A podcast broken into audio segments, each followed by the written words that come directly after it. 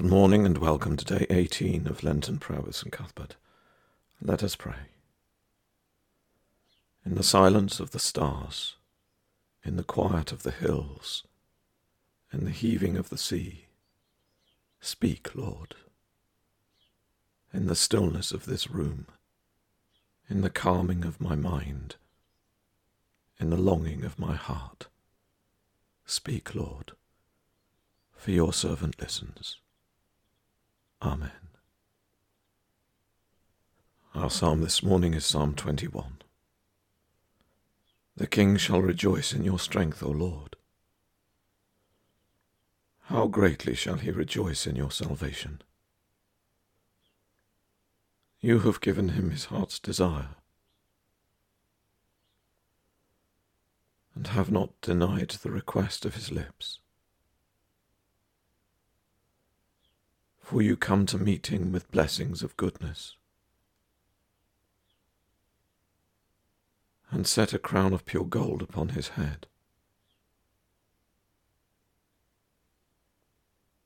He asked of you life, and you gave it him. Length of days for ever and ever. His honour is great because of your salvation.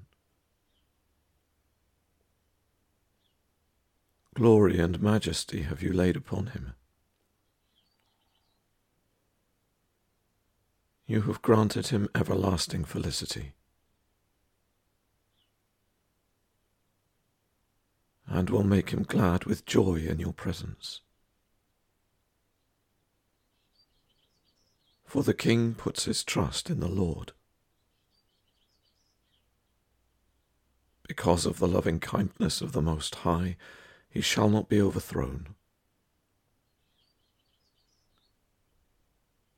Your hand shall mark down all your enemies. Your right hand will find out those who hate you. You will make them like a fiery oven in the time of your wrath. The Lord will swallow them up in his anger and the fire will consume them. Their fruit you will root out of the land, and their seed from among its inhabitants. Because they intend evil against you, and devise wicked schemes which they cannot perform. You will put them to flight. When you aim your bow at their faces, be exalted, O Lord, in your own might. We will make music and sing of your power. Glory to the Father, and to the Son, and to the Holy Spirit, as it was in the beginning, is now, and shall be forever. Amen. Crown us, O God, but with humility, and robe us with compassion, that as you call us into the kingdom of your Son, we may strive to overcome all evil by the power of good, and so walk gently on the earth with you, our God, forever. Amen. The Gospel reading begins in Luke chapter 9 at verse 46. An argument arose among them as to which of them was the greatest. But Jesus, knowing the reasoning of their hearts, took a child and put him by his side, and said to them, Whoever receives this child in my name receives me, and whoever receives me receives him who sent me. For he who is least among all of you is the one who is great. John answered, Master, we saw someone casting out demons in your name, and we tried to stop him because he does not follow with us. But Jesus said to him, Do not stop him, for the one who is not against you is for you. When the days drew near for him to be taken up, he set his face to go to Jerusalem. And he sent messengers ahead of him, who went and entered a village of the Samaritans to make preparations for him. But the people did not receive him, because his face was set towards Jerusalem. And when his disciples James and John saw it, they said, Lord, do you want us to tell fire to come down from heaven and consume them? But he turned and rebuked them. They went on to another village. As they were going along the road, someone said to him, I will follow you wherever you go. And Jesus said to him, Foxes have holes, and birds of the air have nests, but the Son of Man has nowhere to lay his head. To another he said, Follow me.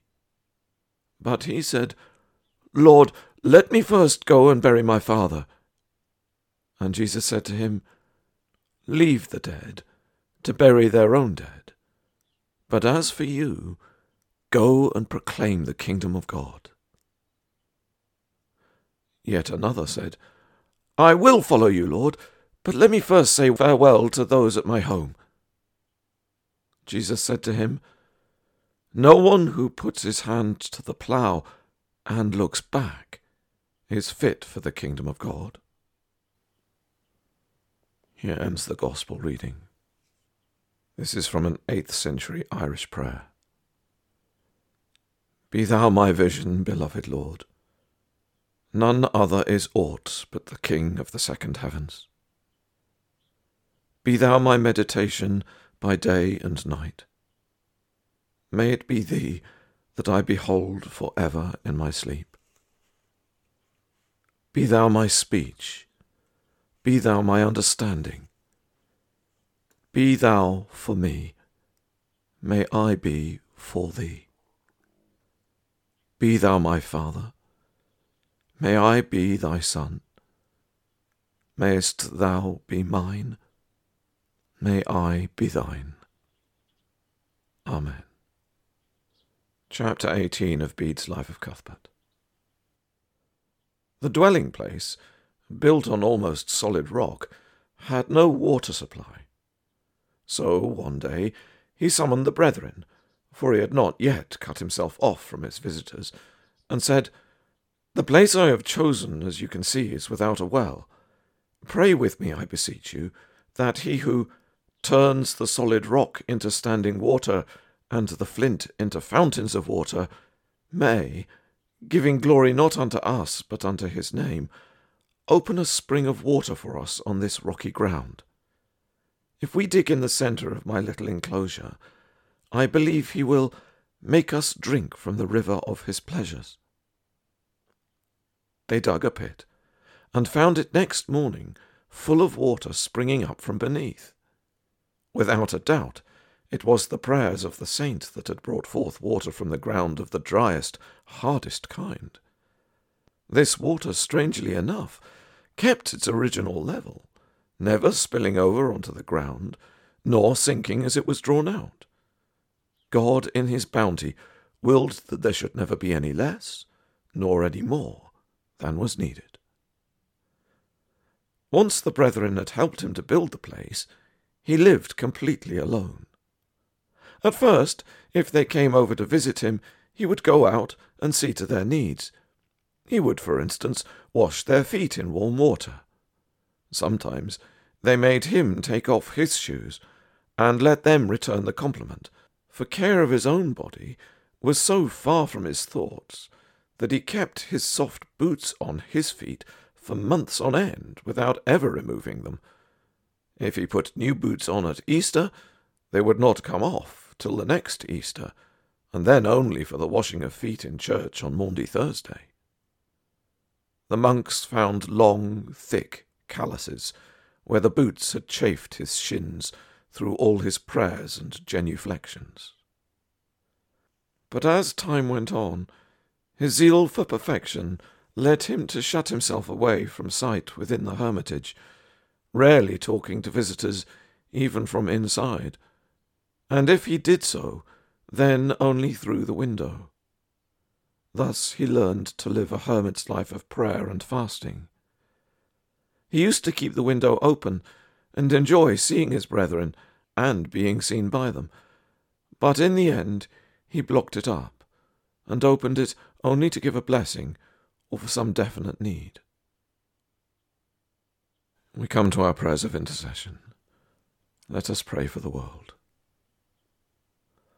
Almighty God, who has taught us to make prayers and intercessions for all people, we pray for ministers of religion and all who guide the thoughts of the people, for artists, authors, musicians, journalists, teachers, and governors, that our common life may be crowned with truth and beauty.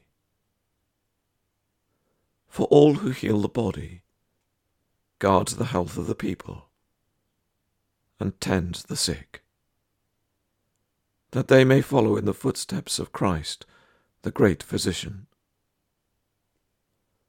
For all on whose labour we depend for the necessities of life, for our farmers, and for those who carry on the commerce of the world, that they may seek no private gain which would hinder the good of all. For parents and children, that purity, love, and honour may dwell in our homes, and duty and affection may be the bond of our family life. For all who draw nigh unto death, that they may know thy presence with them through the valley of the shadow, and may wake to behold thy face, through Jesus Christ our Lord. Amen.